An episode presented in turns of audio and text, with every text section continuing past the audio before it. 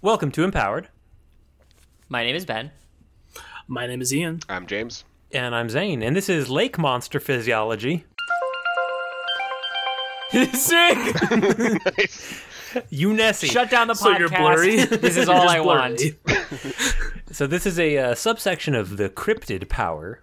Um, you can turn into a lake monster. So the most famous of these is the Loch Ness monster, but I'm sure we all know that there are other plesiosaur-like creatures. Big stop. Hang on. Big stop. Big stop. Uh, do I have a lair, a palace, a temple, or a demence? I haven't heard dements. None. You Right? have a pond. You have a lake. You got like That sunken is a lair ruins. or a temple, depending on your terminology. I'll, I'll do a lair. Can I have a lair? I need to have a sunken underground lair.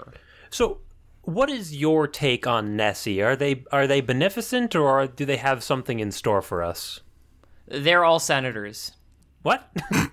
Like- I like was just trying. US I was just trying to senators? up the uh, the conspiracy theory kind of quotient of the podcast.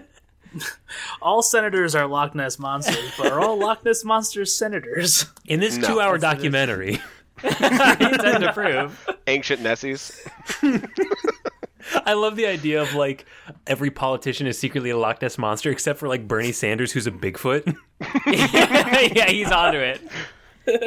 He's just trying to. I've seen him walking around before. That does make sense. That's how he walks. He's famously difficult difficult to capture on camera. Coincidentally, I live in a town where Bernie Sanders lives, and our baseball team is called the Lake Monsters.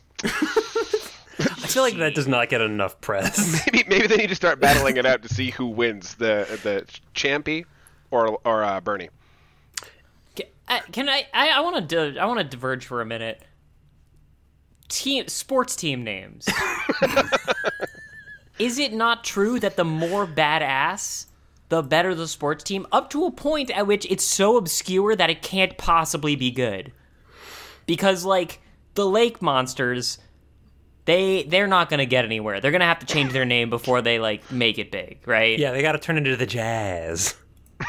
Yeah, they gotta- Smooth jazz.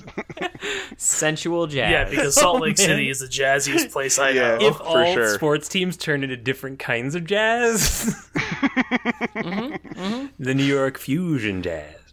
Um, When I am elected to the presidency, I will distribute the jazz away from Utah, Who is that? Ron distribute it Paul. amongst all of the states.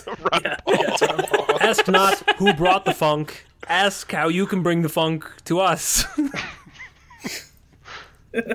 So Pelicans is that a badass sports team name or a bad sports team name? I think that's a badass sports Yeah, team. Pelicans are kind of kick-ass birds, right? Well, they, Flamingos. they are, but they're also mundane enough that like Toucans. no one's gonna be like, you can't be the fucking you know Freddy Krueger's. That's ridiculous. they have they a lot of teams are like the devils, but none of them are the satans. Yeah, Does that seem right the to you? Beelze a little bastards. too on the nose. yeah. It's Eh, that seems like a good idea. Yeah, I I mean it was probably like follow up from that whole Redskins thing where people were like. Oh, that's a bad uh, that's a bad fucking idea for every reason. Maybe let's make it a little less personal. And they double down and they're like, no, it's a great name for a sports team. Great name, never change it. Buy our merchandise.